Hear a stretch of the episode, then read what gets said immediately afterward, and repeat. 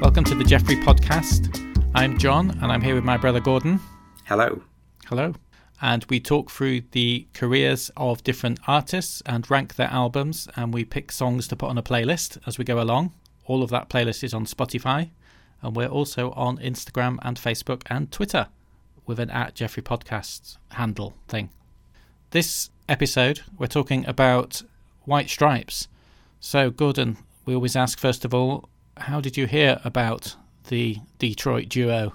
I think I probably just heard them on the radio. I haven't seen them live or anything like that. What about you? My story is equally lame. Yes, I have no particular story whatsoever, just heard them on the radio. Probably around the time of Hotel Yorba, something like that. So that would be their third album, White Blood Cells. So probably around that time. So yeah, similar. I think possibly a little bit later. I can't really remember. I know I was I was working at Borders at the time, and I did buy an album, but I can't remember which one it was. I think it might it was either White Blood Cells or Elephant I bought. Yeah, well, I had those that cluster of sort of albums around the middle of the career when they peaked, and I'd never really listened to those early couple of albums, or even Icky Thump actually their last album, which they recorded after he'd already gone off and done the raconteurs. So for me, this was kind of I knew those first those sort of middle three albums quite well, but I was really kind of deepening my awareness of the White Stripes. How, how did you find the whole experience? I thought it was quite interesting. I've read a couple of books about them, and I have sort of gained a lot of respect for you know their whole philosophy into the whole whole thing. Well, what books did you read? Well, I wrote a book. Sorry, I wrote. I read a book. So that's, that um, is real dedication. It, it would be. Um, it would be pointless because there are actually a few books around. So there's one called The White Stripes 21st Century Blues by Dick Porter. And I also read Fell in Love with a Band by Chris Handyside. We'll talk about the sort of biography in a minute and then we'll talk about them obviously as we go through. Hmm. You said about the philosophy. I feel like I'm interviewing you here. Yeah, it's, it's I've slipped into interviewer mode here, but um, I think that sort of reflects my the fact that you know a lot more about them than I do. So tell us, what about you said you've got respect for the philosophy? What's all that about? Well, I think it, it's it's partly to do with the music, and in fact, it's all it's all basically it all refers basically to the the Dutch De Stijl movement, which is about reduction of the form to essentials. So musically, obviously they're a duo and they try and keep it simple and musically, but also obviously with their style and their with the colour, of the three colours, because Jack White is also obsessed with the number three. So they use the you know the black, white, and red on everything, and so this is all sort of referring to that the the um, the De Stijl movement. Uh, he initially started off with red, white, and yellow. I think when he he had a business, he was an upholsterer beforehand, and all, and and he was using that philosophy then, and all his um, business cards and van and everything were all black, white, and yellow, and he changed it to red because he thought it was a bit more striking. I could see him as an upholsterer. It does. It does look like the kind. His clothing tended to often look a bit like upholstery because there was something so kind of luxurious about it. The whole style wasn't that sort of gothic kind of weirdness about them, which kind of almost looked like they'd been upholstered rather than dressed. Yeah, I mean, he fell into it a bit. It was his next door neighbour, Brian Muldoon, who ended up being in a band with, who basically just gave him a job and he started upholstering and then he started doing it on his own, third man upholstery. And and he was he was doing that, so he fell into it. But he did do business at um, at school, where a lot of his friends went and did sort of art based study. He went and did business, and a lot of that is shown in how he he carried on with the White Stripes later on. He was quite savvy and seemed to have a good, sort of sensible mind and knew what he wanted. Yeah, he does come across as a very high arty, as you say, and the reference to the style is quite an arty reference as well. So to think that he maybe chose business as his first major is quite surprising. I mean, a lot, a lot of artists are self-taught, aren't they? Well, yeah, in terms of their musical, is self-taught guitarist or whatever, and maybe a self-taught singer. But I'm just saying I'm surprised he went into business rather than into an art degree. Just seems like an odd choice. But as you say, a savvy one. Yeah, I think it did help him later on. So did but you yes. enjoy did you enjoy the discovery of the music? Considering the fact that a lot of this we'd never really heard before. Yeah, I think most. I think I probably only heard pretty much two those White Blood Cells and Elephant albums. I don't think I didn't have Get Behind Me Satan. I only bought it recently, so I could do the um, cover for this podcast um, because I copied that basically. Um, so I think I only had those two albums. So yeah, it's most of it was new to me. Although obviously I've heard singles Yeah, I'd, I'd only had Elephant, White Blood Cells, and I also had Get Behind Me, Satan. I had those three albums. I hadn't heard the other three, although I'd heard bits of Icky Mm. Thump, as you say, as the singles, but I hadn't heard anything of the first two albums. So half of this was pretty much a voyage of discovery, and the other half was a bit of a voyage of nostalgia. Because at the time, in that sort of early 2000s, I listened to them quite a lot, and I really liked their sort of fresh, as you said, minimalist, quite shambolic sound of just a guy on a guitar singing and this sort of fairly rudimentary drumming going along it, but sort of in this very glamorous, well presented, really clear, really striking image. I kind of I thought they were ace at the time. So this has been for me half a voyage of discovery and half a, a voyage of nostalgia. And I discovered that I don't like the White Stripes as much as I thought I did. Why, why is that? On on the whole, I was kind of came away thinking, eh, they're all right. And there's certain moments that I like, and uh, you know, I'm impressed with parts of some of the talent of of Jack in particular. You, know, he is he is a good singer, he's a good guitarist, and um, I don't think he's great at either, but he is good. But I don't know. I was kind of left feeling a little bit kind of cold. It all felt a little bit empty, a little bit. I got a little bit bored of the whole shambolic feel. That it all feels quite loose. A bit less so later in the, in some of the later albums. I just felt a little bit bored by some of that and the the kind of slightly one-dimensional songs. Some of the sort of whimsy, which is a bit annoying.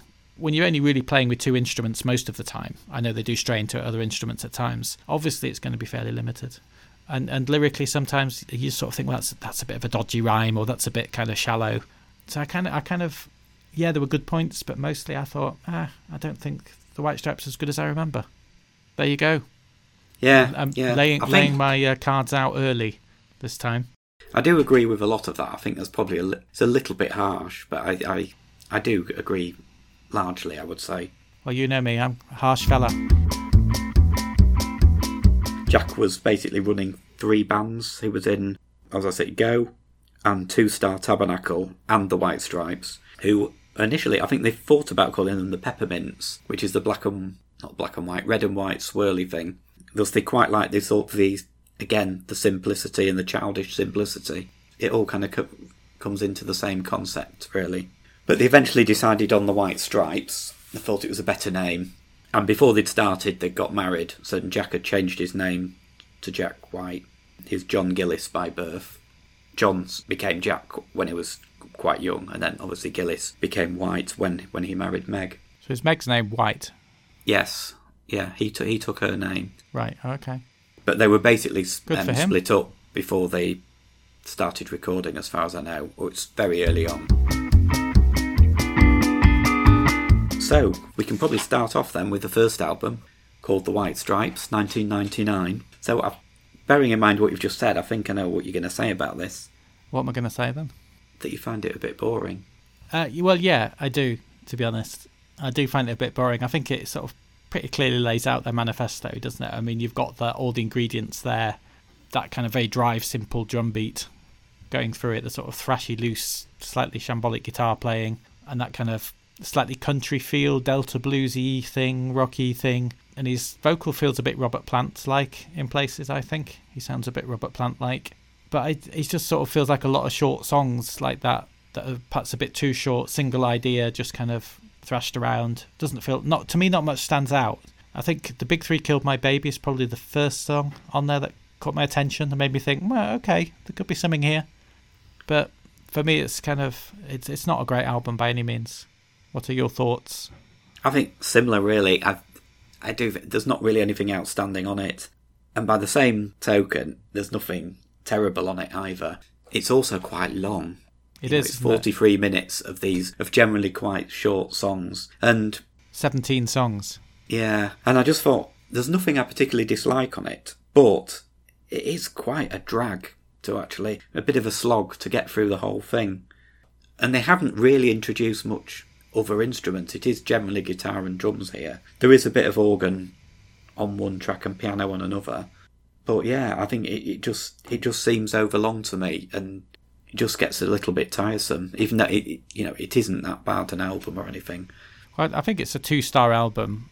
That that's where I've got it sort of placed, and I kind of yeah I don't disagree. There are a few things that I don't like on it. I would say so. I'm probably slightly harsher on it than you're being, but yes, it is very tiresome. By the time you're going through it, you think, oh, here we go again.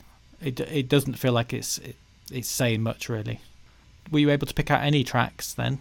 Well, we're going to have to because that's the rules. Yeah. So, which tracks would you nominate?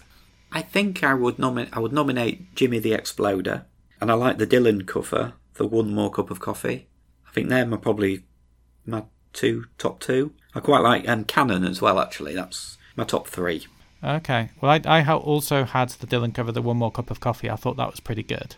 And I also had the St James's Infirmary Blues, which is also a cover, which I, I I don't know if that's named after the St James's in Leeds, but I did quite like that one. I thought that was a, a, a pretty decent song as well. What were the other ones you said? Cannon and Jimmy the Exploder, wasn't it? Yeah, I also quite like Do.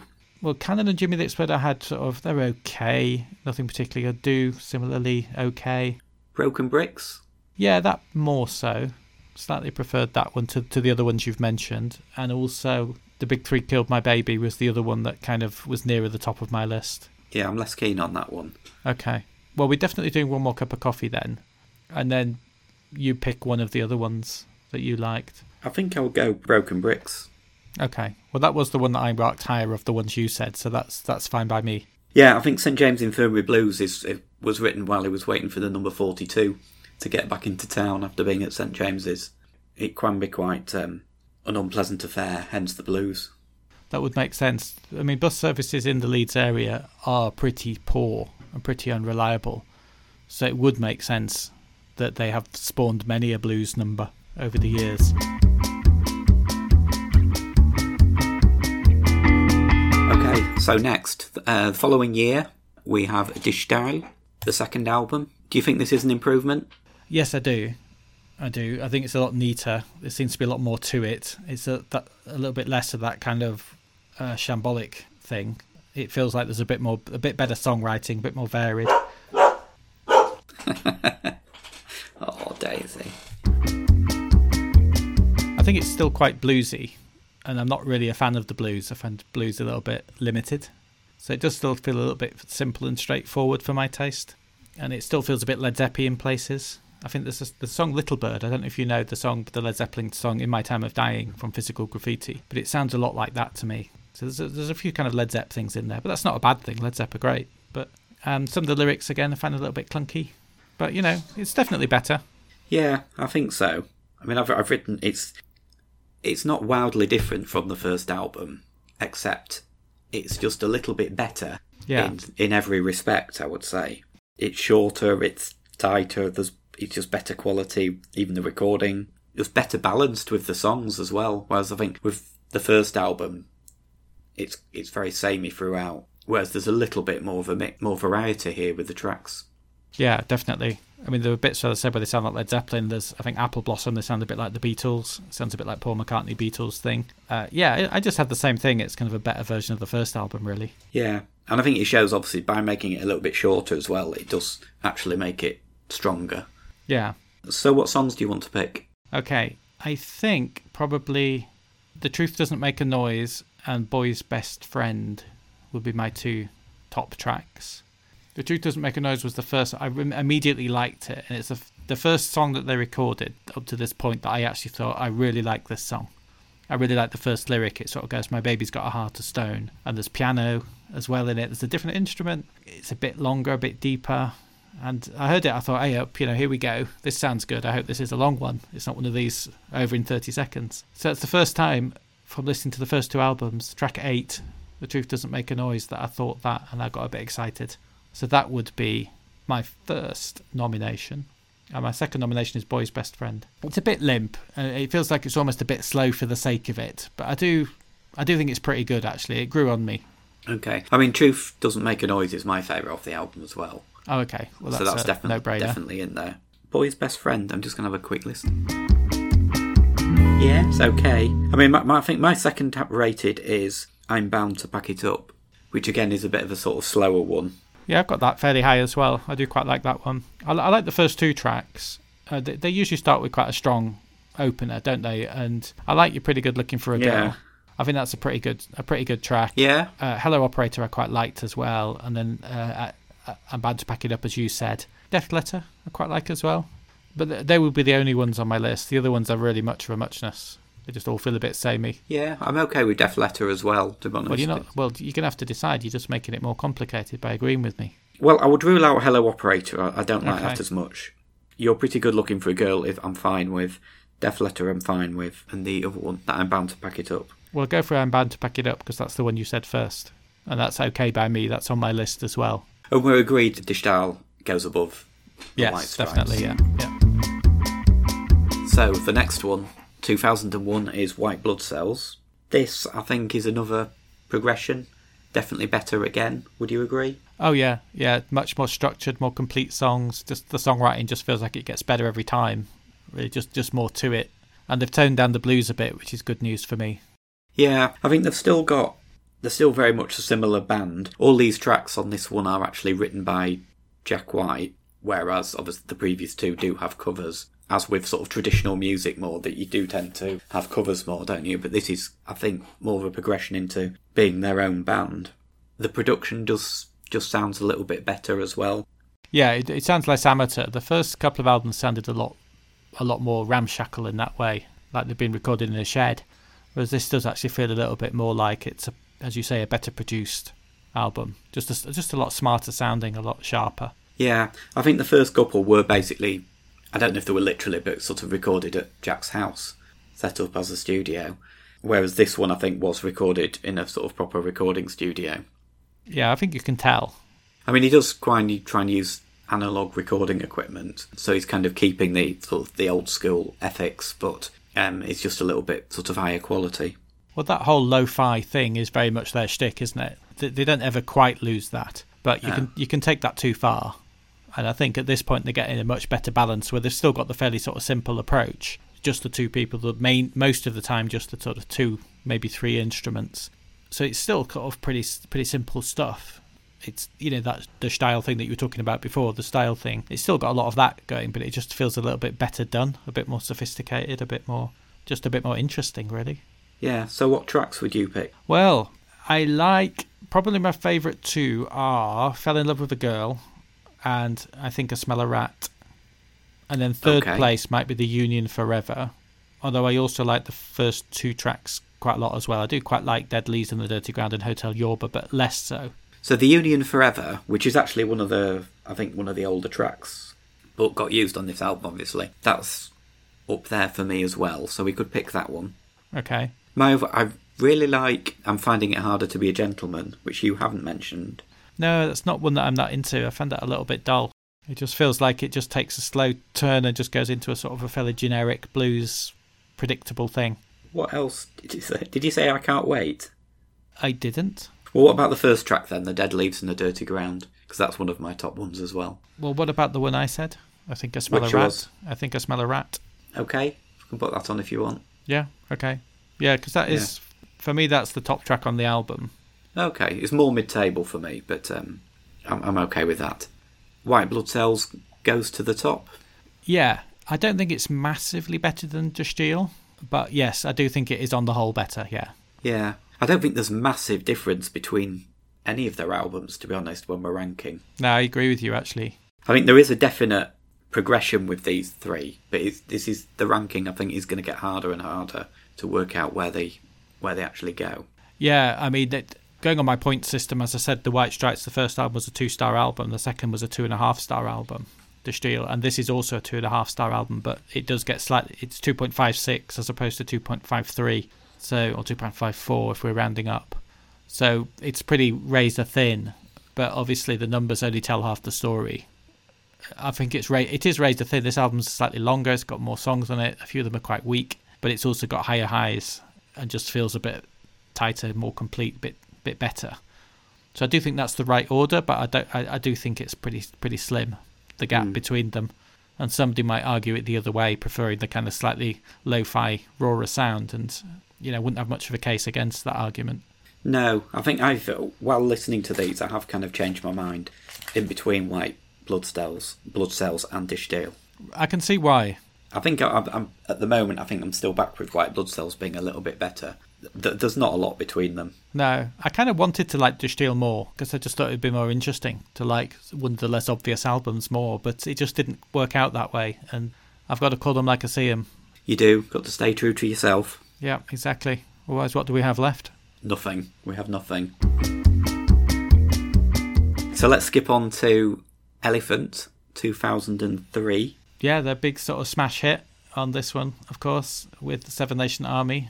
I guess that's the song that's probably paying the bills still today. So I guess they must have broken really through at this point into the mainstream consciousness. Um, and they were pretty big at this time, weren't they? Now they're, they're now getting pretty big. Yeah, I think so. This is kind of the time when they were they were headlining um, Glastonbury and that kind of thing. So on the back of White Blood Cells, and then these singles coming out, they just were sort of the, the the biggest band at the time by far. I think in Britain. Yeah, and I think this album is it's similar in the sense that it's it still sounds very much like the White Stripes. They haven't lost any of that. They've really kept hold of that. I, but again, I think better songwriting, better structure, tighter stuff, all a bit sharper. Each step is kind of a little bit less shambolic. You know, each step just feels to be going a little bit more, I suppose, a bit more normal, but still very White Stripesy. There's some low points on here. I think in the Cold Cold Night, Meg, bless her, isn't a great singer, so I don't think that really works.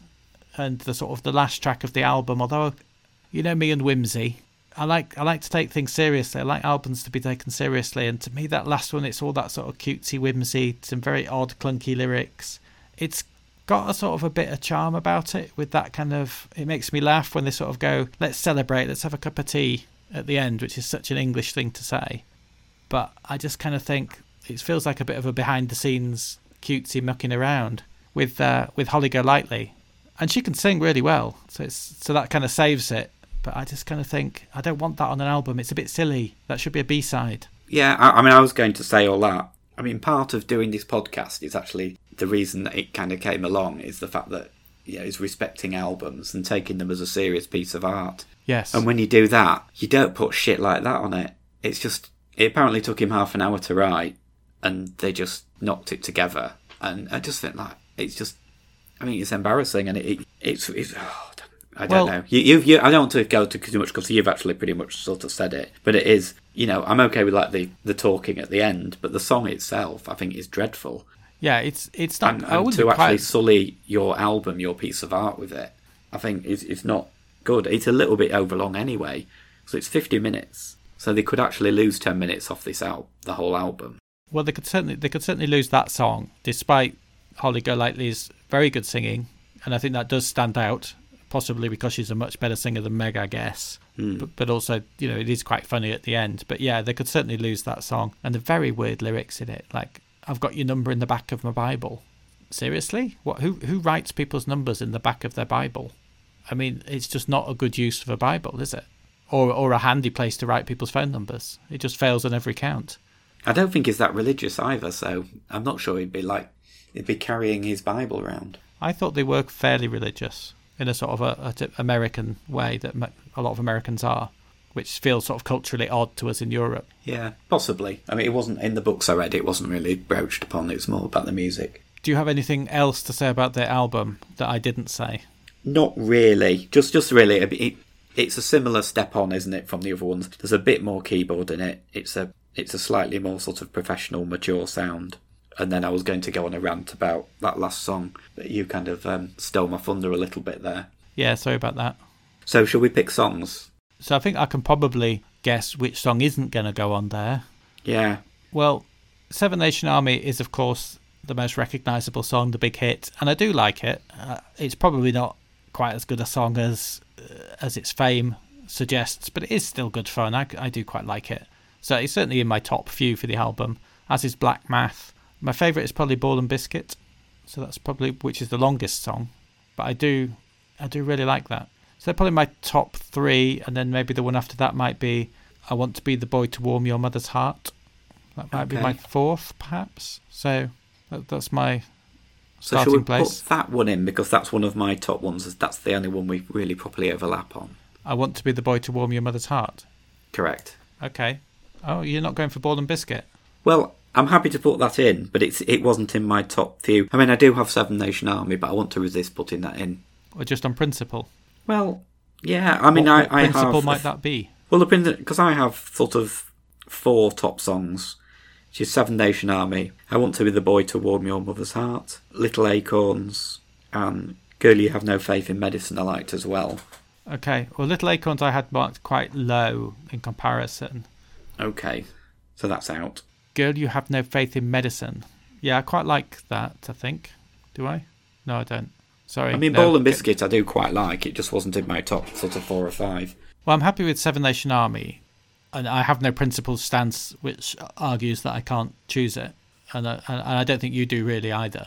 No, I think if it's both in our top few as well, we, sh- we should pick it. I was just hoping we wouldn't. Yeah, But, well, but it is actually a very good song. It does, in a way, sum up kind of what is good about the White Stripes, because it is incredibly simple yes, and catchy pop song and a rock song as well. yeah. I I think that's a good argument for it. I suppose. Right, shall we move on to the next album?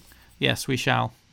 Okay. So that is Get Behind Me, Satan from 2005. Yep. What did you make of this one? Well, I quite like this. Now, this is sort of getting a bit more experimental, and there are times when it sort of feels a little bit obvious. It's still a bit whimsical in places, and it starts to sometimes feel like we're going all over the place. But on the whole, I do like it. I think Blue Orchid's great fun. I love the marimba. I think it is in the song "The Nurse." There's some bluegrass in the middle. I mean, there's kind of nothing wrong with bluegrass exactly. I mean, you're more up on bluegrass than I am, but uh, that's the point where I started to think this feels a bit like an eclectic mixed bag of stuff rather than a coherent album.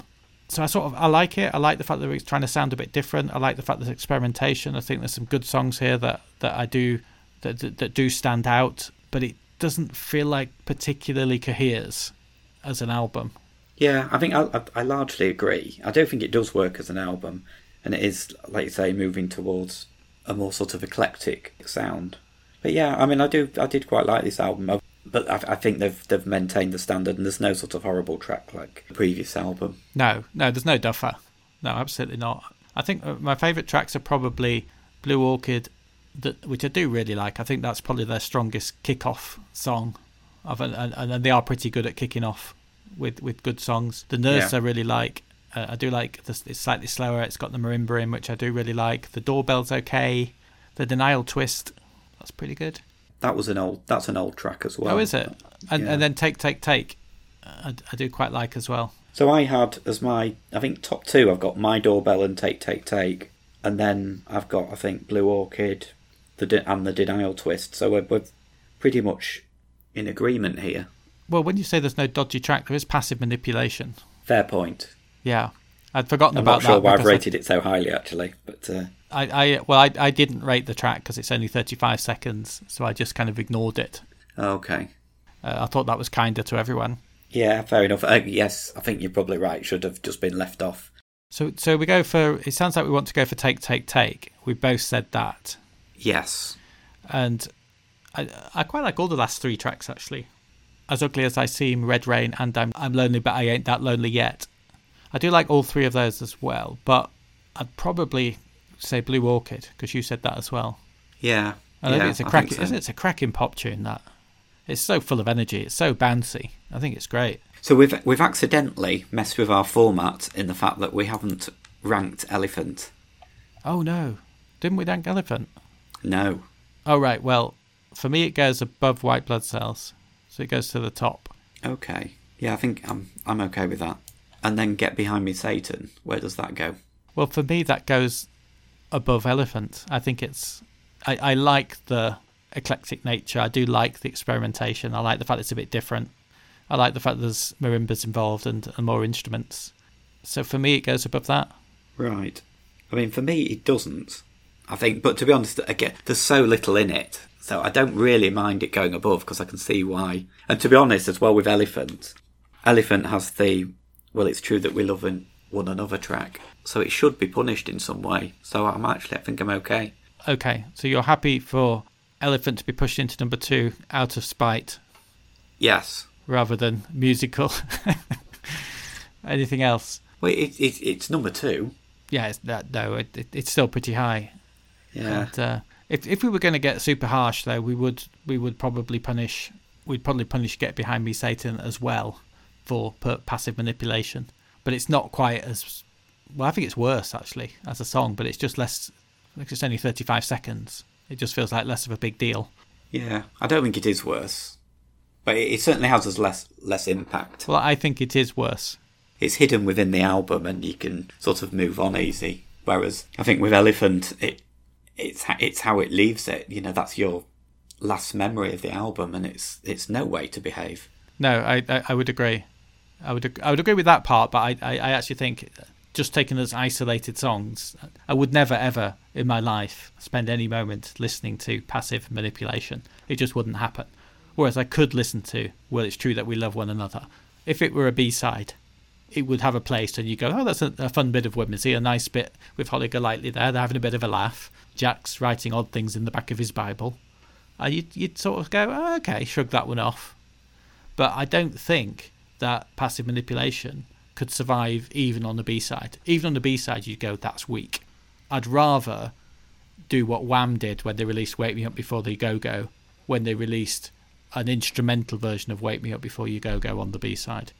I would have rather have heard an instrumental version of Wake Me Up Before You Go Go rather than passive manipulation. And when the instrumental version of Wake Me Up Before You Go Go still had them saying things like beats per minute and things like that. It just didn't have the main vocal track. So it was worse than you're imagining. Well, no, it's, it's a karaoke version, surely. Well, surely I, that's, this that's was, a good this was thing so you can pre-karaoke, sing along. though. This is pre-karaoke. Well, everybody sings along to songs, though. Well, okay, you can defend that if you like. That's the Yeah. hill you want to die on. I would personally rather have an instrumental version of Wake Me Up Before You Go Go on a B side rather than either of those two songs. Well, I, I'm saying that and I will be more interested in the White White Stripes take on it. Well, I'd be interested in their take on "Wake Me Up Before You Go Go." That's true, actually. Yeah, that's a good point. Well, that Definitely might happen. listening to those two songs. That might happen. It's, Yeah. it's unlikely. Singers have now split up, but uh, you never know. They get get together and, and do some old Wham covers. Yeah, I'm sure they're still friends. They, they may well do something again. Yeah, I think it's very sweet the fact that they had split up and I think got divorced, as you said, and yet they stayed friends, stayed band members. I think that's quite sweet, really. Yeah, it was obviously uh, not too big a falling out, but uh, it's nice that they could uh, sort of stay as friends. Should we go on to Icky Thump? Yes, let's do It's that. the oddly titled Icky Thump, and we we're not talking about the album covers because we're going to talk about them in the bit at the end, the the outro. But it is just to mention it is the only album cover which isn't hasn't got that same thematic black, white, and red. But we're not going Wait, to talk it about does? that. Well, not in the same way. Not in the same way, but it, it does. But they do as well. Early on, as well, the White Stripes, a, a record deal did fall through because the record company's logo was green. Really? And the yeah, and neither party would back down, so the the record deal fell through because Jack White wouldn't have it green, and the record company would not change. Well, good for them for sticking to the principles of the White Yeah. Stripes. I mean, I, I would have thought the record company could really get around that because nobody cares. Yeah, I think it also has, I, from the record company's point of view, it could actually be a bit of a novelty in the fact of you know make the logo red, white, or black or whatever. Yeah, no, absolutely. I, just think it wouldn't matter. It seems an obvious thing to do, but yeah. uh, well, anyway, we get on to Icky Thump. What do you think of Icky Thump? well, I think they've they've taken the eclecticness here up another step or twelve, and it it really is up and down. And there are a couple of really good tracks on here that I really do like, but there's a couple of the sort of weaker tracks as well. So it's possible, you know, it's got some of my sort of. If I was doing a best of White Stripes, there'd definitely be a couple of tracks from here. But if I was also doing a worst of, there'd be a couple of tracks on here definitely as well. Right. But um, I like. He does say, you know, it's again, it is a little bit more polished, you know, production wise, and I think it is starting to sort of move away from their their sort of USP, you know, of being this sort of garage rock band that's, and it it is sort of probably a bit too far gone here. So I think it's got one of my least favourite tracks as well with Rag and Bone. I don't like all that talking, there's nonsense on it. I don't particularly mind Rag and Bone actually, but otherwise I do tend to sort of agree with you. I think it is definitely the sort of smartest sounding album in terms of its. I think it's after the Raconteurs, so he's sort of upped his game a little bit in terms of his songwriting and and the way he's trying to pull it together. As you said, sort of move on from the garage sound. So I think that comes through. And there's something like the song Icky Thump. I think as another strong album starter, and I do quite like it, but it feels like it's trying a little bit too hard to sound a bit different in the sense that it sort of just seems to suddenly lurch into squealy guitars that just feel like they've been put in there for the sake of a little bit. It's sort of trying to be a bit bonkers, but it feels sort of bonkers by numbers a little bit. Yeah, it does kind of feel a bit like they're sort of trying too hard. Yeah, I, do- I do think it's a good song, Icky Thump, and um, 300 miles an hour that song, 300 Miles an Hour Torrential Outpour Blues, I think is really strong. Possibly their greatest song of their entire catalogue, I would say. I kind of really like the gentleness of it. There's a kind of quite intimate intimacy to the vocal, and the lyrics really work, I think, on this. And they're sort of moving away from this kind of crappy, dodgy rhymes or the sort of silliness. It's still got some of the squealy guitar breaks, which, which in this I think really do work. They kind of give it a bit of life. But then there's other points where they sound like Conquest to me sounds like Muse. You know when Muse sound a bit like Queen? That's where Yeah. Conquest sounds a bit like Muse trying to sound like Queen. and when it first started, I wondered if it if it jumped to an advert because I was listening on Spotify. It just sounded so odd and so different with that keyboard beginning. And then a song like Bone Broke uh, feels to me a bit placebo-y, or at least the vocal did, sort of a bit Brian Molko-y. And then you got songs like Prickly Thorn, which I thought, what the hell's going on here? We'd suddenly sort of landed in the middle of Scotland or Ireland or something. So it, again, it does feel a little bit eclectic, a bit up and down, as you say, but but pretty good. It, it's certainly an enjoyable album, and it does have those couple of high points. Yeah. So you're going to pick 300 miles per hour torrential outpour blues as one of your tracks. Yeah, that's one of my favourite. That would definitely be on a best of. As I say, it's probably one of my favourites of, of all all time. When I say all time, I mean the White Stripes discography. Yeah. I think my track that I really like, um, A Martyr for My Love for You as well. Yeah, I like that. I like all three of the last three tracks actually, and that one I do quite like as well. That was the last three tracks. The first three tracks are kind of what what I like best. And uh, Yeah, I'll say first three, last four, I would say. okay, well we disagree then. Fair enough. But you okay picking those two tracks? I've forgotten what they were now. What was your other one? Oh, Um, Martyr for my love 300 for you. mile Yeah, yeah, yeah, yeah, Yeah. yeah. That's fine. Yeah. Okay. And where would you rank the album here? Um,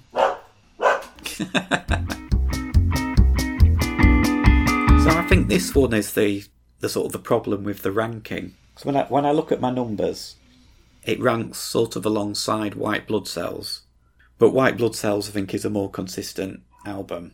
I think Icky Thump gets there because it's got some real high points, which are then dragged down by some of the lower points. I think their other albums generally are a lot more consistent. so you would put it below White Blood Cells, Well, between White Blood Cells and De Stijl. it, well, it's basically on a, on a level with white blood cells. I know we don't do draws, but that's kind of where it is. So I'm hoping you're going to either drag it up above or below white blood cells. Well, I had it above, so I can I can just cut to the chase. Okay. and I, I had it just below Elephant, and I think it's really much on the strength of those two or three tracks, which I think are really good. So I, I just think their highs have got higher, but it also feels like it was the right time to stop being the White Stripes. It does feel like they're running out of steam. So it's kind of a band that have got better, got more skillful, writing better songs, producing stuff better, doing everything better, but running out of steam. Yeah, yeah, I think I agree because I, I, as I said, I, I think there are sort of at least three tracks that I would definitely have on a best of, which I'm not sure any other album will put three tracks on. And so, so I think it goes from that point. But like I say, I think you're right. It's it, it is kind of all over the place the album a bit, and there are a couple of really sort of low points for me as well. Yeah, I'd put three tracks from Elephant on if I were doing a best of as well. But that part, you know, just getting picky here now. I mean, I certainly could pick three tracks from any of the last last few albums. Any struggle with the first, which I think definitely belongs at the bottom. No, I agree. I think the, the first album is definitely the should be at the bottom, and the rest there isn't actually that much difference between the other ones. I like them sort of all similar level. Yeah, I would agree, but I do think Elephant and Get Behind Me Satan are just slightly ahead of the pack. So I do think we've got the order pretty much hmm. correct. I'm fairly comfortable with that. Final thing on Icky Thump is the name of the album. It comes from Jack. Jack's partner at the time was from Oldham in Lancashire, and she used to say Icky Thump a lot of the time, and he misheard it and thought it was Icky Thump and just quite liked it, and that's where it comes from. Ah, that is interesting. Yeah, because obviously the expression Icky Thump, I know know pretty well. Being being Northern English people ourselves, we know that expression. I thought it was me that had misheard it for years when I saw it here as "icky thump," because I don't think I'd ever seen "icky thump" written down, despite having heard it, you know, quite a lot over the years. Didn't the Goodies or somebody do a song about it? Probably, it does sound does sound familiar now you say it. If it's a Bill Oddie number, do you think? Something like that, yeah. I'm, I'm fairly sure. So I really, I knew it was Thump. I, I did wonder whether it had come from that. Yeah, that sounds familiar now you're saying it. Well, Bill, Bill Oddie was the musical genius in the Goodies. So Was it would he? have been, yeah, the sort of Eric Idle figure Hmm. of the goodies. So I, I suppose it would have been him. But yeah, that does sound familiar now you say it. Yeah, but when I saw it here, I, I, I- maybe I'd forgotten that. I don't know. But I just kind of thought, have I had that wrong all these years? But no, it turns out Jack White's wrong and I'm right. So that's good news. So the final ranking is at the bottom is their debut, the White Stripes, And then in fifth place is De and then above that is White Blood Cells. And then third is Icky Thump. Then Elephant is second. And Get Behind Me Satan is top.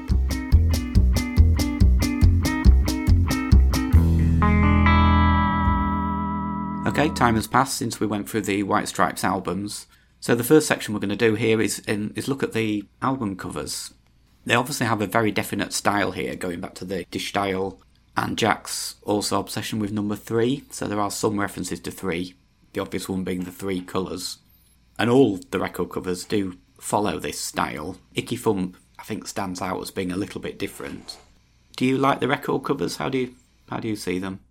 Yeah, I do. I think they've the whole thing about the White Stripes is they've always had like brilliant style, not not just on the record cover, but the way they look, the way they dress, the kind of the strut that they have. The whole thing about them, I think stylistically, I think they think they're brilliant, and I think it comes through on the record covers as well. The first one, the White Stripes, I think is a great record cover. It's some sort of like old film, isn't it? And again, it's just three three frames of film. Going back to your point about there being three, and it looks it's it to me it just captures the whole point. You've got the red, white, black. You've got the glamour of those two good-looking p- people. Uh, you've got the kind of slightly old-fashioned, sort of oldie worldy, basic analog look of it. The whole thing as well. I, I just think it's great. It's a really, really strong cover, very eye-catching. Yeah, I think so. They've also got the the peppermint there, which is the you know that childish simplicity symbol, and the actual peppermint. Oh yeah, They're also they are stood in front of their local fire station door, and that's what the red is. And they dashed down when it was freshly painted to to get this picture done. ah, that's that's that's a nice touch, isn't it? I, I like that a lot. I like the fact that they go to the effort of trying to do things like that as well. You know, give it a bit more meaning. It's not just a dashed off photo or whatever. It is actually sort of thought through, even down to that level. Yeah, and I do think I think this of their record covers is my favourite. I mean, just that simplicity, and like you say, I think it does just sum up everything about them. Yeah, I think I agree with you. On in, in terms of it being my favourite, I, I like them all. I don't think there's a duffer among them, but yeah, it probably is. And because the next one, De Stijl is probably my least favourite cover. It's still good, you know, but it's just them standing. There's a lot of white in this one, a bit more abstract. To me, it's it's not as striking as the others, but still manages to kind of keep quite white stripesy. But probably for me, it's the least good cover, De Stijl. I probably mis- Yeah. I'm probably mispronouncing this half the time. It's De Stijl, I think. Is it? Well, I keep my intention is to say the correct pronunciation, so just assume that's what I'm saying. Um, but yeah, I think that they've obviously it does have all the um, Elements. the, the elements, yeah, you expect from that. But I do, I agree, it's nowhere near as effective as on other album covers. No, and and similarly, sort of white blood cells. It's, it's again, it's a good cover. It's still them. It's got the red, white, and black, and them sort of surrounded by a group of people. It's, it's fine, and again, it it just screams White Stripes. So it's good, but it's just not. They set the bar so high initially, didn't they? Yeah, I think the, the Black Shadows are meant to be paparazzi Yeah, hassling them. But yeah, it, it does have all the, again, the, the key elements. Um, it's not as striking as the first one, but it is an improvement on, on De Stijl. yeah, and I think Elephant is an improvement again. I really do like this cover. I think it's probably my second favorite. It feels very sort of second or third favorite maybe, but it feels very lush to me, very sort of velvety and and it's going back to that point about feeling upholstered. I don't know. It's just got that feeling about it to me. I don't know if I don't know if you know what I mean. It's got sort of Yeah, a warmth to it, maybe. I think if we kind of bundle the next two Yeah. in together, because I think they, they both had that, that red is so sort of rich and lush and really does kind of come out. Maybe you. that's it. Yeah. And yeah, the, the the images are incredibly striking. I do like the covers less than the first album, but they are incredibly striking covers. And I think that's something that because it's the three colours and everything, all the covers are quite striking. And you can imagine in a record shop on a wall or a rack with other albums, these are always going to stand out. Yeah, yeah. And you're going think to the exception to that is Icky Thump. you're going to recognize them across the room, aren't you, as as White Stripes albums, pretty much. But then Icky Thump is a complete departure. Well, not complete, because you, as you insist, Now, you insist that this still sticks to the three colours Well, it does because there's there's red, white, and black. and grey, Well, there is grey as well, yeah. which is a But colour. I think you could probably find grey on most of the others. There is definitely grey on Get Behind Me, Satan. Even so, it is predominantly grey, this cover, and there's hardly any red in it. So there's a reasonable amount of black, a little bit of white, hardly any red, and it's predominantly grey. So I think it's, I, I think it's reasonable to argue this this is a departure from the theme. I think it it feels a little bit. I want to say sort of lazy. It's kind of like just yeah that they they kind of lost a bit of their sort of spirit in it. Which if you listen to the album, I just don't think it's the case. But it just kind of feels a bit more thrown together compared to, with the others. And they probably thought, oh, we've got this picture, this will do. And I'm sure that's not the case, and it's completely was taken for this reason. And but yeah, there's something about it that just doesn't seem right. It just doesn't fit with the other record covers. No, it does. It does. That's a good point actually, because it, it's a good picture of them. It's perfectly fine, but it's that's all it is. It's just a band picture that would be decent on the inside cover or something like that. But as an album cover, they've always done something extra special. Not only with the mm. red being so prominent, but also the symbolism of what they're doing. Whereas this does appear to be just them sitting around looking, looking great, looking cool. But yeah, it, it you're right. It does feel like they haven't put the same thought in. And you said that doesn't feel like that on the album, but I, I said at the time I thought the album did feel like the end of the White Stripes, sort of the running out of steam thing, and it did feel like they needed to sort of do something different, go go in a different direction, or call it a day. I think maybe because we did say, you know, it's quite eclectic, and maybe they were kind of thinking we need to do something a bit different from the previous albums, and we're kind of like a little bit unsure of how to do that or what to do. Well, yeah, that's normal, isn't it? Bands often kind of struggle a little bit to reinvent themselves and you know find their feet, and perhaps the, mm. perhaps the next album would have would have helped establish something different from them. I don't know, but obviously the, we never got it. So And I think going back to the album cover, I think obviously the, the, the other ones, they're, they are really very bold and striking. And this one, I think because it's all black and white, and behind them there is the background, and that's all greys and shadows and everything. And it's just not a bold image. All the others are quite bold, striking images. This isn't. They get lost in the background of, of the greys and the you know the trees and the, the background behind them. yeah, yeah. If you squinted, you wouldn't know that. Well, even if you didn't squint, you wouldn't know it was a White Stripes album. Whereas in the others, you would. Do we have any extra tracks candidates? We do. And when when I was looking for them as well, in a, a feather in Icky Thump's cap, was I was look, going through B sides. I was more interested in listening to the B sides from the Icky Funk era because I thought there was less. I thought it was more likely to produce produce gems because I do think it's as I said the, the best points on on that album are I think my favourite White Stripes generally. Yeah, the high high points, isn't it? That was it. Certainly, I thought so for 300 miles an hour. Torrential Outpour Blues, which I think was probably my favourite track of theirs overall. Yeah. So anyway, so the first track when I'm nominating is not from that era, but it's the the cover. I mean, it's B side of Hello Operator. So the cover of Jolene. Okay, I think this is a. What, what's your legal basis for claim putting this on the playlist? Well, it's it's just a a jolly cover of a good song. That's that's the the hallmark of a man who hasn't prepared his legal argument, isn't it? Well, I didn't realise I had to have a legal argument. How long have you known me? A, f- a few years. So, Jo- I mean, I think in Jolene's favour is the fact that it's great, it's good, it's a really good cover. I think that's that's true. I also think that there is something generally quite humorous about the White Stripes. They've a lot of their kind of stylistic strut and all of the things we've mentioned has is a bit tongue in cheek. It's a little bit pantomimey. I think they aspire to make great music and they and they obviously succeed. But at the same time, there is there is an element of them not taking themselves that seriously, isn't there? Yeah, I think that, but I think Jolene is actually a good song. It's not like a sort of comedy novelty song. No, it's not. So anyway, uh, my point of it was was to argue in favour, saying that it kind of adds adds a sort of a, a, a slight humorous spark to the list. Well, I think so. I think that's the in, ter- in going back to legal argument. Is that is what we need to look at? Is are the extra tracks adding something t- to the list we've put together? And I think this does that. Yeah, I, I agree. So I, I think that's motion carried. Okay, that stays. The other thing I was looking at as well is the live album, Okay. And I just picked a couple of tracks off there that I thought would be would be good. So I've picked "Fell in Love with a Girl" because I just think it's quite a good song. And I also picked I'm Slowly Turning Into You because that is one of my favourite White Stripe songs, and we didn't get it onto the list through normal purposes. Well, we didn't get Fell in Love with a Girl either, did we? Which was one of my favourites. So Yeah, well, there you go. Um, well, they are both really good live tracks, and I think what's good about them as well is they really illustrate very well. I think just how great the White Stripes were live. There's a, there's so much energy in there, and there's you know it, it's it's just rocking along, you know, and it, it just they sound brilliant. I think both of them. So I think they're really good illustrations of what the band are like live. And I wonder if this this has perhaps inspired me to to suggest an additional rule where appropriate. If there is a live track which does illustrate how good the band are live, considering our, our joint love of live music, perhaps that should always be added to this playlist. Well, we should maybe always consider it.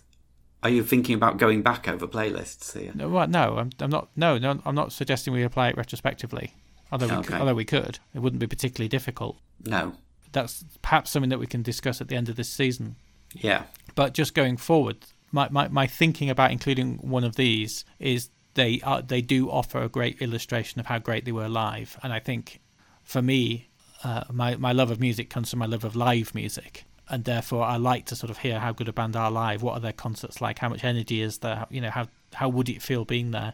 So I think it's it's a nice thing to add on as a as an illustration to give us Hmm. give us that dimension of, of, of a band. So I'm, I'm suggesting that we always look at it. Well, I mean, I, do, I have generally been looking at it anyway because I do look at what else is around there. So, So which one of these two? well, I was going to suggest leave them both. Oh gosh, that's um okay. Because I've got no reason other than, other than pedantry.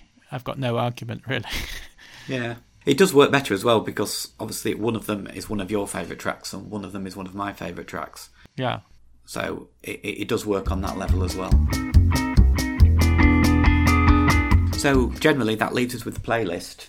I think it's a fairly good playlist. I think with them generally, we sort of like some on some records and some on others. So we've got, I do think we have a reasonably balanced playlist in terms of being the the actual ranking. I think it's really hard because I think the top four albums could be in pretty much any order for me.